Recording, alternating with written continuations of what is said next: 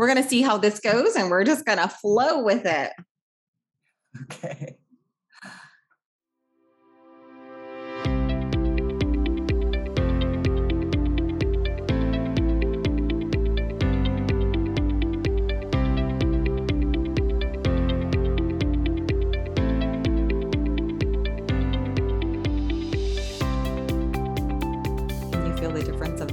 Yeah, I can.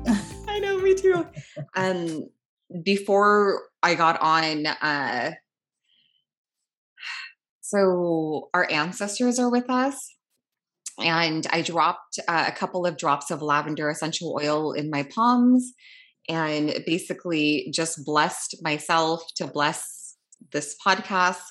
And then the line was, so we could kiss the earth.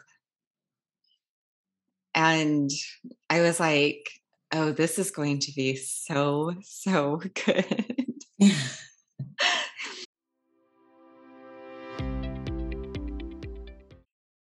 Hello, everyone. My name is Shaman Dao, and my spirit is Raven. I am one of the light bearers to the darkest elements of our earth plane, even though I was born into the lineage of Dao from my father's side, coupled with my mother's intuitive gifts. My ancestors who protect me span the multiverse from my galactic council to my indigenous ancestors in Asia and North America. In further pursuit, I have been led to heal select brothers and sisters from the Tlingit and Navajo tribes. And my co-host for our podcast is Mary. Go ahead and introduce yourself, Mary. Hello, everyone. My name is Mary Rivera. I am a full-blooded Alaska Native. My culture, though, I am actually half Tlingit Indian from Southeast Alaska and half Yup'ik Eskimo from up north in the Bethel area. So in my Tlingit culture, my clan is eagle and my sub-clan is killer whale. I don't know much about my Yup'ik Eskimo side because we didn't grow up knowing my father really or his side of the family. And so even though I'm a little bit familiar with my Tlingit culture, I don't really know a lot about that because my parents were more interested in drinking than participating in any cultural activities. So I am originally from Huna, but my mother and the three of us girls moved to Juneau in 1969 after my biological father drowned. He was a gillnetter, a fisherman. And so after he died, we moved over here to Juneau, and our life totally changed after that. My mom remarried a couple years later she married a man. My stepfather was a raging alcoholic. And of course she drank right along with him. So there was severe trauma growing up in my house. So I will say this is our first podcast of the Native Warrior, and we are not holding back, and we are going to roll straight into intergenerational trauma. As Mary introduced herself and her background, not only with her ethnicity, the culture, ethnicity, with my ethnicity and culture, but also our spirit. And you said your spirit on the Tlingit is eagle. Is that right? Yes. and what I know of our Tlingit, or what I've learned in our Tlingit culture, is that to be balanced, there has to be eagle raven. So when someone is born in the Tlingit culture, it's based off of their mother's lineage, mm-hmm. what their mother is. And so my mother was eagle killer whale originally her mother was from Wrangell, from Chief Shake's house in Wrangell. Mm-hmm. And so that lineage is passed down through the women. It's decided who, what clan and subclan you are. So the clans are Eagle Raven. So I was born Eagle, and my subclan is Kilauea. Mm. And my spirit is Raven, and I was born Raven. So we are a perfect match for this podcast. Mary, do you have your earphones by chance, or? I do. You do. Could you plug it in? Because there's a little bit more background noise. Oh, okay. Please, thank you. No worries. So before we jump straight into intergenerational trauma and the definition and the meaning of that, especially within the Native culture and tribes, I wanted for both of us to state our why we are speaking together on this podcast. The why that what each of us would want to come from the podcast, and also just, our why. So would you like to begin? Why I'm doing tonight's podcast? Yeah. Or yes. Yeah. As a co-host. Yes. Sure. I can start. Okay. Well, I actually started my healing journey when I first started sobering up in, January of 2013. So I've been sober for 8 years now. And as soon as I went through treatment, then I signed up for counseling afterward because I knew that I had to make a definite change. 2012 in my life was like a pivotal point to where I had to decide whether I was going to continue drinking and going down that path of destruction, or I had to make the decision to change. And the only way that I knew how to stop drinking was go to treatment.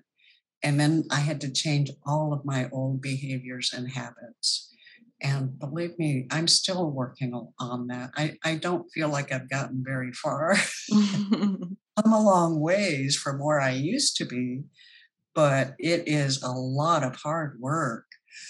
But the biggest hurdle was just getting over that challenge of trying to even get to that point where I decided I needed to make a change, because I was fine with drinking if the legal system didn't get involved. But can you tell everyone and share with us the catalyst that sparked the awareness of you wanting to shift, to change from your really the familiar territory and environment that you grew up in? What sparked that?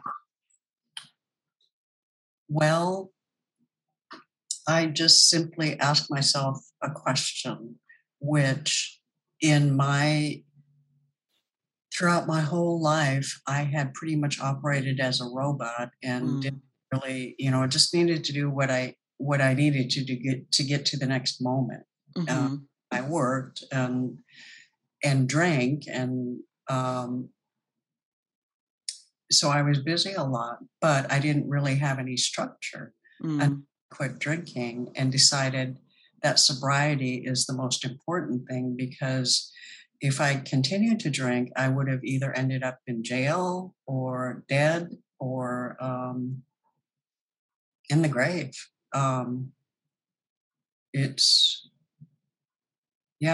I knew at that point I needed to make a change, but I knew it also involved a lot of work. So I had to build up enough courage to get past that and keep pushing forward, even though all I wanted to do was revert back to my old behavior, because it was always too stressful. I was overwhelmed. It's easy to go back to our comfort zone.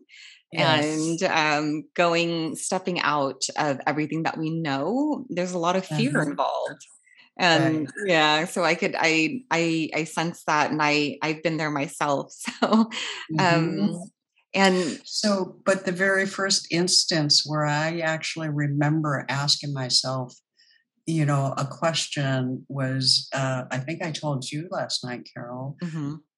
I was watching a nature program on killer whales because I'm killer whale. Mm-hmm. And I made a comment to my partner back then, you know, about how I really appreciated the show, and our relationship was very dysfunctional and chaotic. And so just from that comment, you know, it turned into this full blown out arguing, yelling with each other. Pretty much I got to the point where I got overwhelmed again and just started, and what I normally did, the old me would just shut down. Mm-hmm. At that time, after we started arguing, I did the same thing. I shut down, started crying, except I was sitting in the recliner and I had my arm over my eyes so that he couldn't see me, you know, because he was mm-hmm. sitting right next to me. And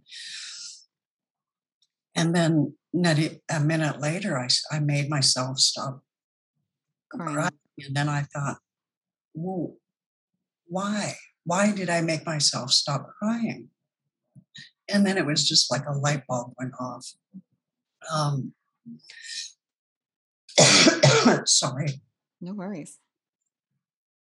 I had realized then that I was carrying all my old behaviors from childhood into adulthood.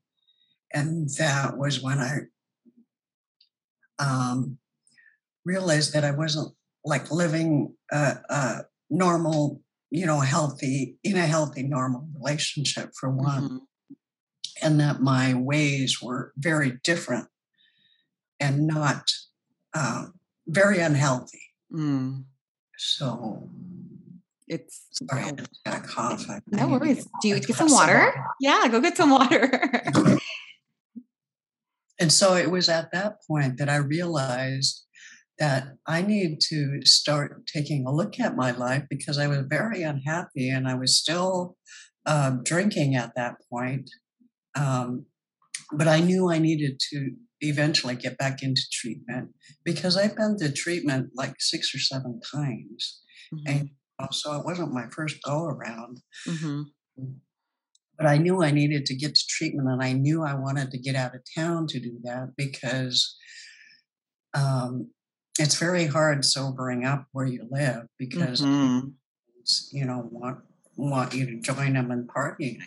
And so I made the conscious decision to go to treatment in Fairbanks, which is up north also, mm-hmm. For 45 days. And then I even decided to stay from the end of January through the summer to work, just so I made sure that I had enough cushion of sobriety before I came back to Juneau, because this is a big trigger point for me here. Mm-hmm.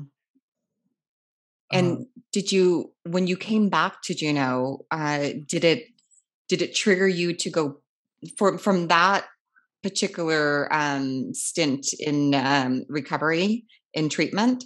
When you went back to Juneau, did it trigger you to relapse? Was this your first time that you're describing, or this is the 6th or 7th? No, all the other times in the past, I had come back, I'd gone to treatment, come back.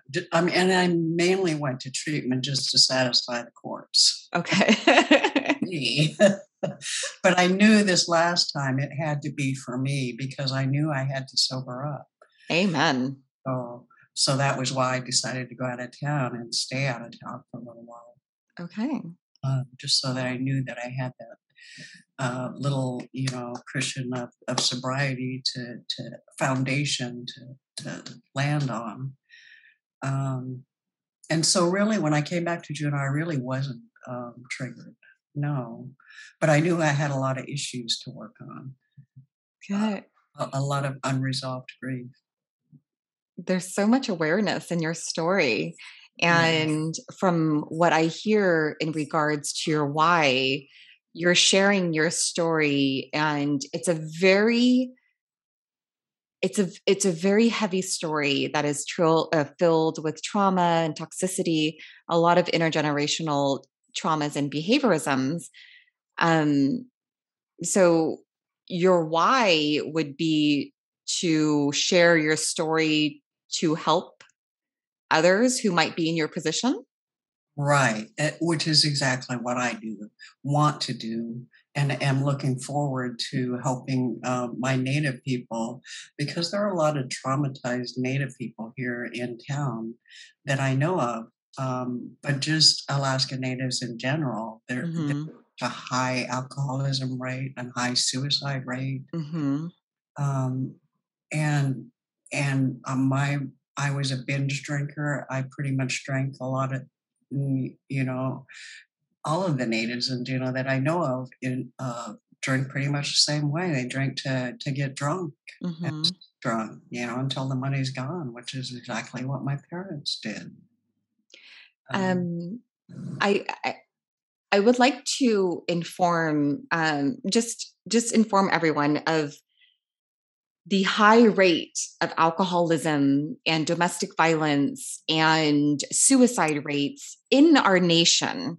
So in the United States of America, the highest rate of domestic violence, and I believe suicides, are in Alaska.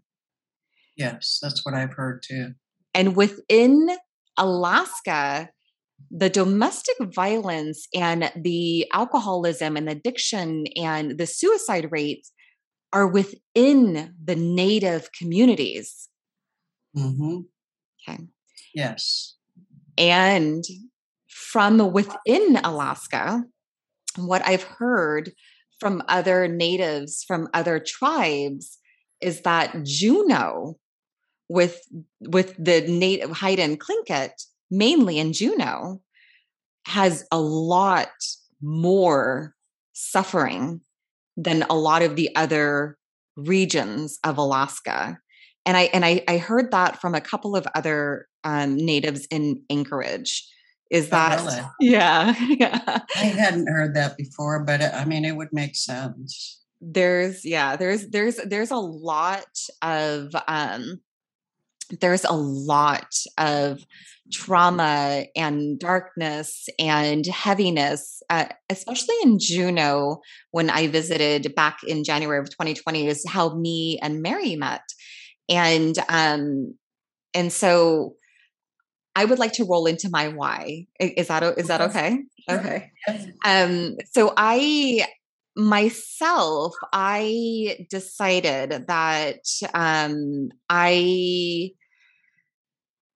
I believe that our original healers of our nation, the United States of America, have been oppressed and are slowly diminishing.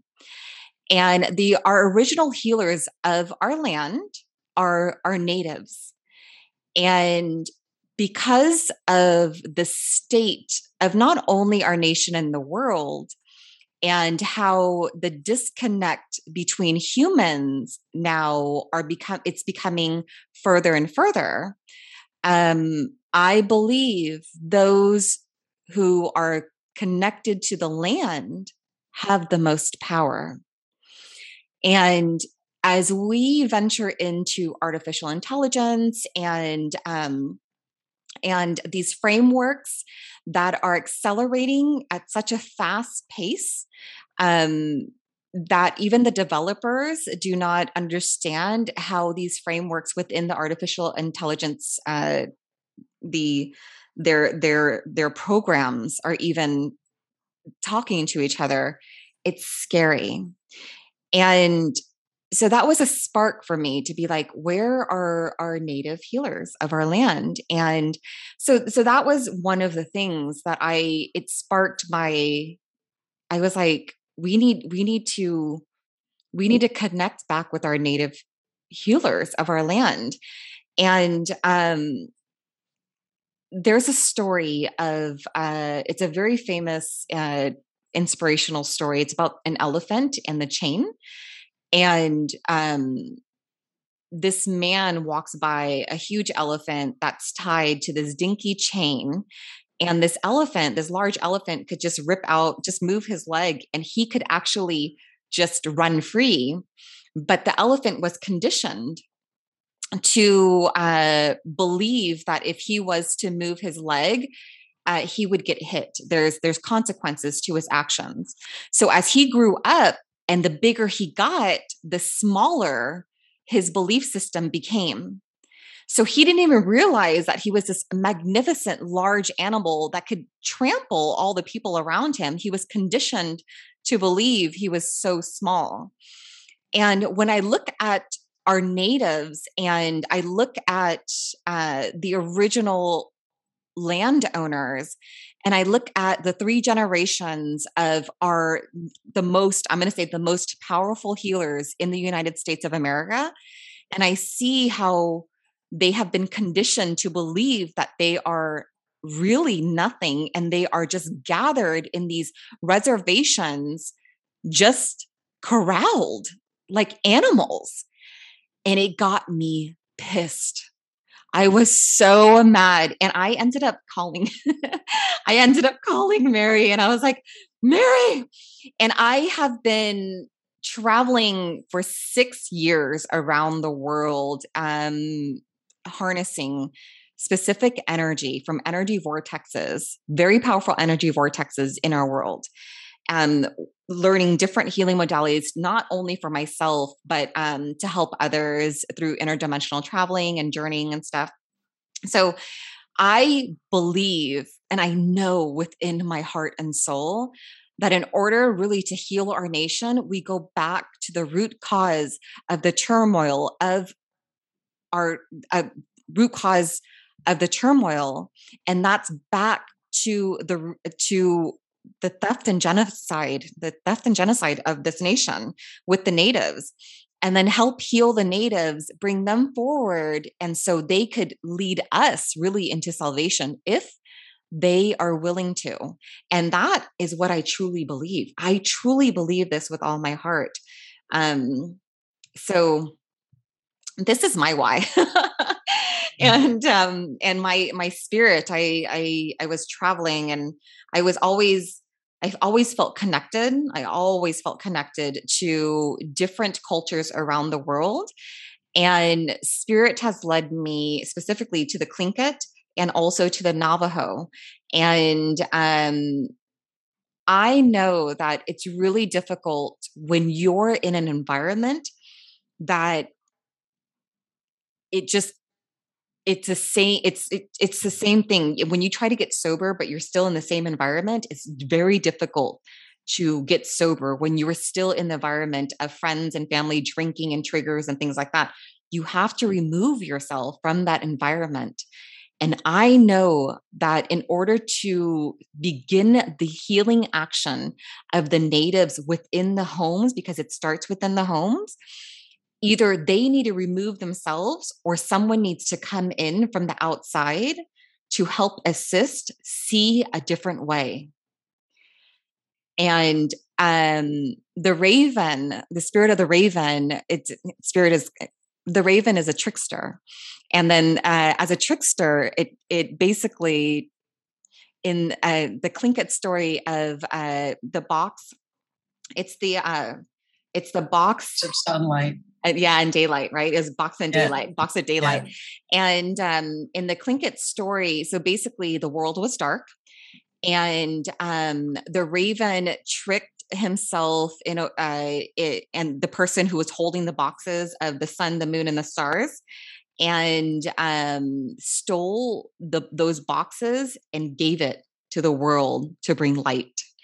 And I've been to some of the heaviest energetic places in the world in complete darkness, that covered in black magic, alcoholism, addictions, domestic violence, abuse.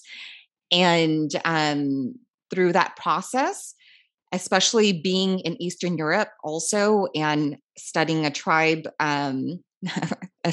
they're not necessarily a tribe, but they really are connected to the natives. I know that this is the path and this is the way. And the Native Warrior podcast, what myself and Mary are wanting to do is to talk about different ways that we can begin to help set forth action to heal from the inside out as people are slowly waking up. And we spoke about this last night, and I do feel that there is it's like a little murmur of a rising up within the Native communities. Right. Right. I do sense that too. Mm-hmm. Mm-hmm.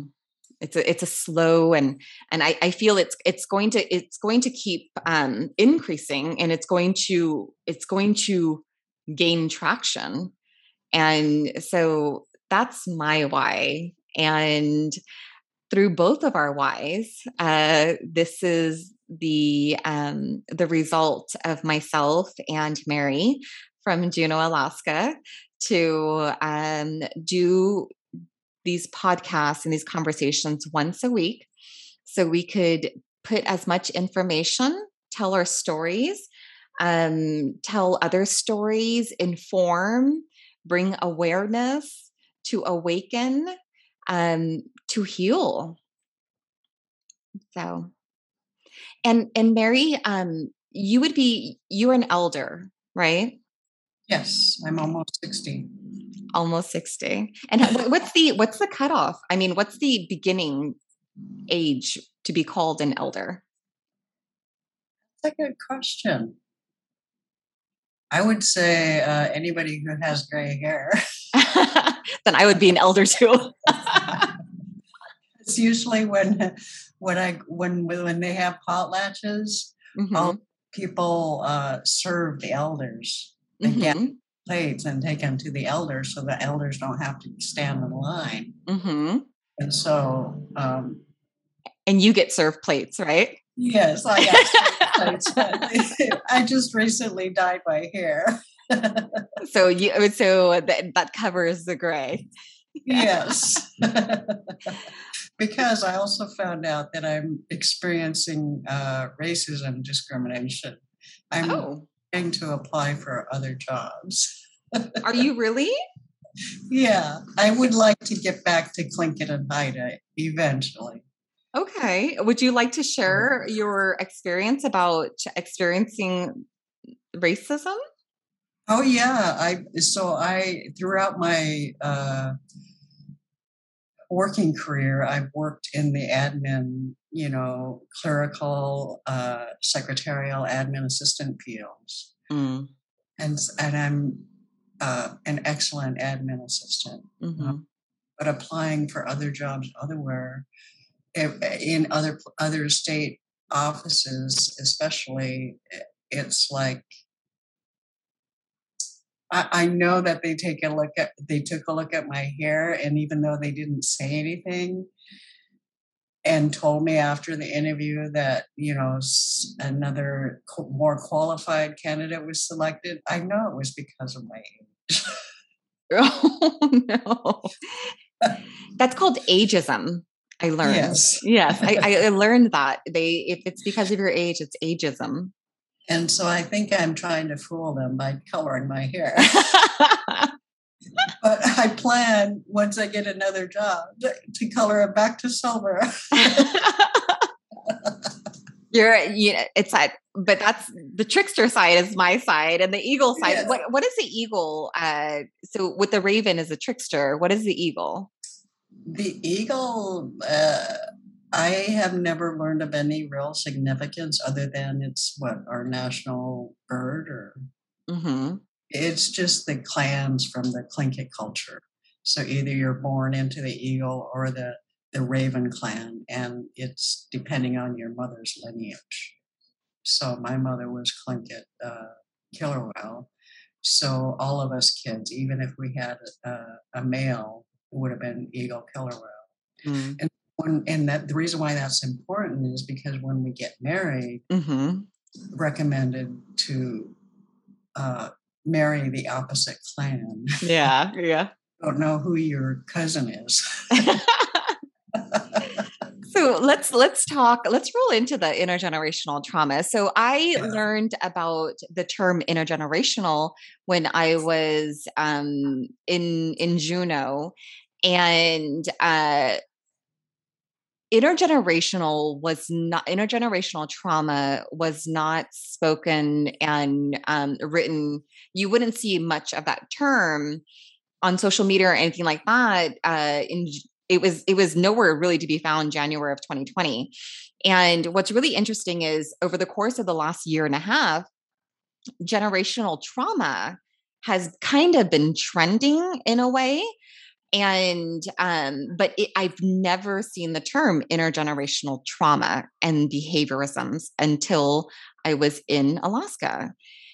And what that means is just basically generational traumas and behaviorisms that carry on from your parents and your grandparents and your great-great-great-great-grandparents who are raising their children in the ways of the great-great-great-grandparents, and it just passes on generation to generation.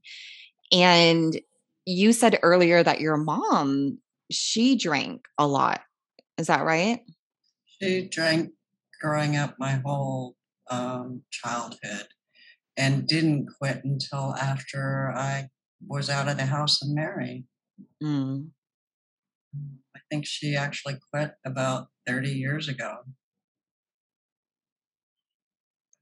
Did your grandparents drink too?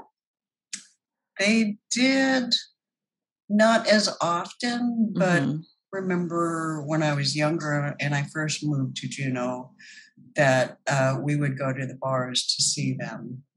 And I just remember going there. Okay. But they didn't drink very often. I think my grandfather more had the tendency to be an alcoholic than my grandmother, but I mean, they both drank, and all of my aunts and uncles did too. The only aunt that I know that I never saw drinking was my oldest aunt, Violet.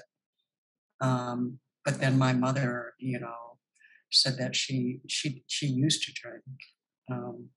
But I grew up, that was all I saw was binge drinking, and in amongst my family and my cousins, all of the natives I knew. Did you guys have parties and parties to drink and heavily? Yeah. So my parents would go out to the bar and get drunk and leave us home, leave me in charge of all the three younger kids because I was the oldest. How old were you at that time? They got married in 1972, so I was 10. Okay.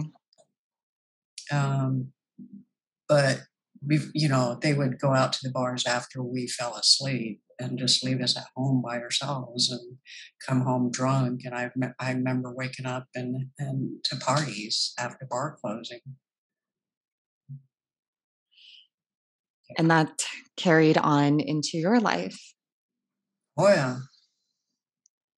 After I got married, of course, I drank for the first year, and then my husband at the time was going to leave me with my son, and I begged him not to, and I went to treatment here in Juneau for 28 days and went to AA every day for 6 months after that, and then I just placed religion with AA and kind of went that route, so even though I was previously sober for 16 years while I was married, and my kids never really saw me drink when they were young.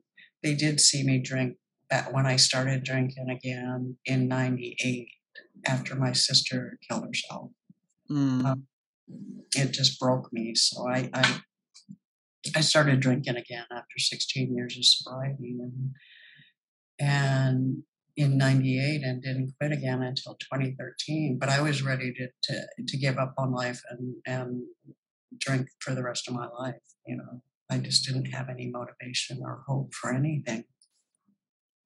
Do your kids drink heavily now or?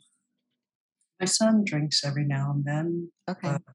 He's slowly getting out of that. Okay. My daughter lives in Washington. She doesn't drink or smoke or do anything. Oh, good. Okay. Yeah. Well, that's good. Breaking that chain, of intergenerational trauma. I have this. I wonder if you can hear it. Let me play it for you. Hold on. That was what I was always proud of, was breaking the chain. When I had started my sobriety back then, because it celebrated silently, it was like every anniversary, I was like, yes, I am breaking the chain. Mm-hmm. And it's a heavy chain. It's a heavy chain. Yeah. It's a heavy chain. Obviously, the first biggest stressor in my life, my sister dying, it broke me. So. Mm-hmm. Well, I mean, it's very honorable and admirable that you are sharing your story to many people out there who don't see or feel any hope. And because there's a way, and I feel you just have to make the choice, and spirit will always show you. Go ahead. Absolutely. Mm-hmm. The first step is to make the choice to change. And sometimes you're going to revert back, and you're going to take 3 steps forward and 2 steps back, but you just have to keep on going. And you just have to make that choice and stick with it to change. And I hear you, because I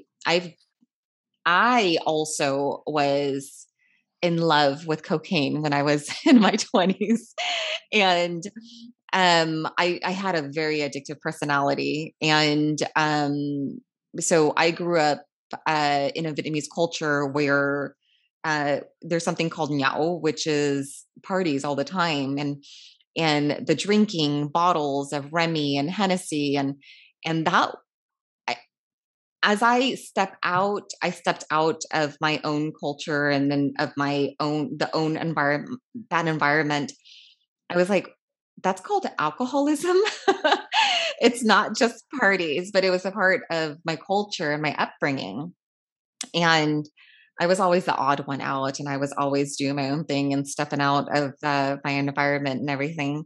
So I definitely understand, and I could relate, to a lot of people's stories in regards to growing up in an environment that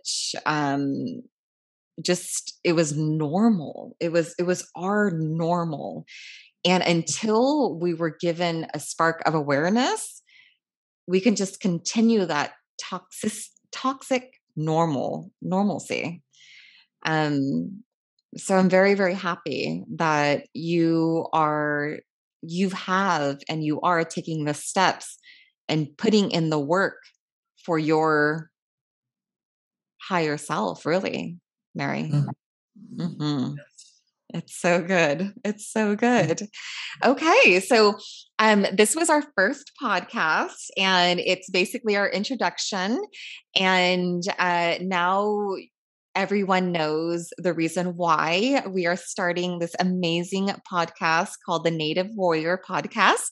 And as we, myself and Mary, we begin the process, and we take these steps, and we, put forth the effort. We'd love for any type of objective feedback, objective criticism, whatever it may be, to help us help you. And what we would love to do is, for those listening, especially because the Native communities are so, I believe, really closed off from like the rest of the world, or just in insulated bubbles. There's a lot of bubble living within the Native communities. Is that right, Mary? Yes. Okay. So we'd like to offer some tips at the end of the podcast to help assist in the emotional body healing, because I specialize in finding the root cause of turmoil in the healing of each of my clients. Going to the root cause, usually we're going to the first and foremost, the emotional body, and that's through the root of the feeling of fear, anger, sadness, guilt, and shame. And when we can get to the root of those lower vibrational emotions to neutralize the meaning given to the experience of the first time fear, anger, sadness, or guilt or shame was felt, we could actually give a new meaning to it.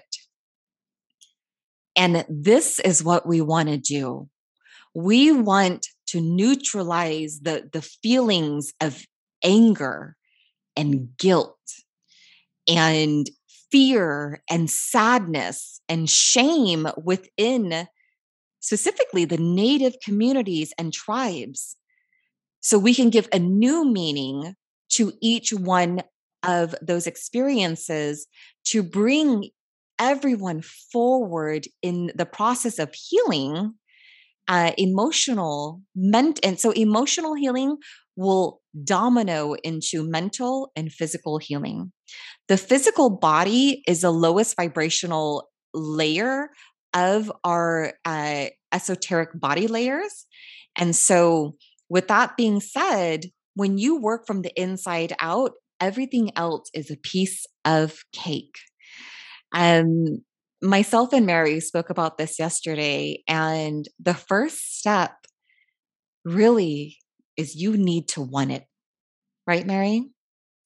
You need to want it bad enough to change, because that was the biggest hurdle that I had was, yes, I knew I wanted to change, but I couldn't get over the hurdle to make the changes because I knew it was a lot of work.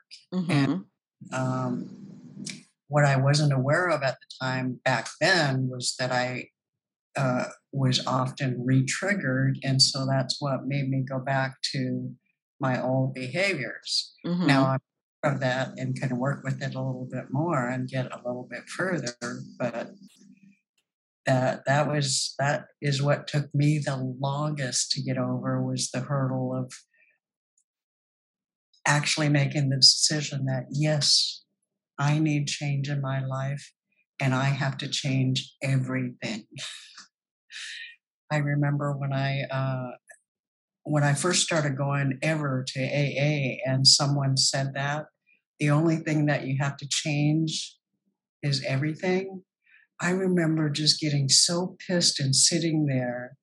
And I don't remember why. I know now why I got pissed, but I just remember sitting there getting pissed because I knew it was a lot of work. Damn it. Do you guys hear that? You need to want it. Everyone, you need to want it. And you have to put in the effort. It is not easy. But myself and Mary, we are living examples. I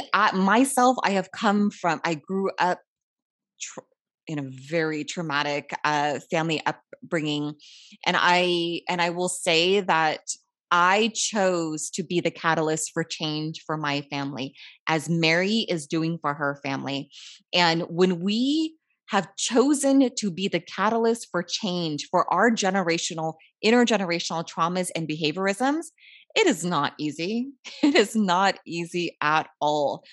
But we made the choice before we were born in this life. We signed on that dotted line, which was each of our soul contracts. And there are many people I know listening to this that this is going to trigger something inside of you, because you know as well as myself and Mary that this is meant to happen right now. Right now, you are listening to my voice, my words, and I was thinking about going into hypnotic meditation. So, and so, like, just listening to my words, and it's triggering something inside of you. Let it trigger. because the triggers that happen within us, those are for us to lean inward, to understand. Triggers happening inside of us are not for anybody else outside. You better thank the person outside who is triggering you. You can thank me later. And so you can basically thank everyone who's triggering you. So you lean inward and you face whatever it is that's happening inside of you so you could rise up. And that is that. You need to want it. Any last words you would like to share, Mary, before we sign off? Well, like I said, that was just the biggest decision, you know, I had to make, because 2012 was really pivotal in my life. I knew that if I didn't make changes, that I was going to take my life. And I didn't want to go down the same path that my sister took. I knew how much pain that it had brought. And so even though I begrudgingly decided to change, it's been so worthwhile. I'm so happy that you made the decision and that we could be here at this moment together. And then later on, myself and Mary, we are going to share how we met. And that story in itself is an absolute miracle. It's funny in divine alignment, but it was a miracle in itself. So I wish everybody well. Please be safe, be well, be joyful.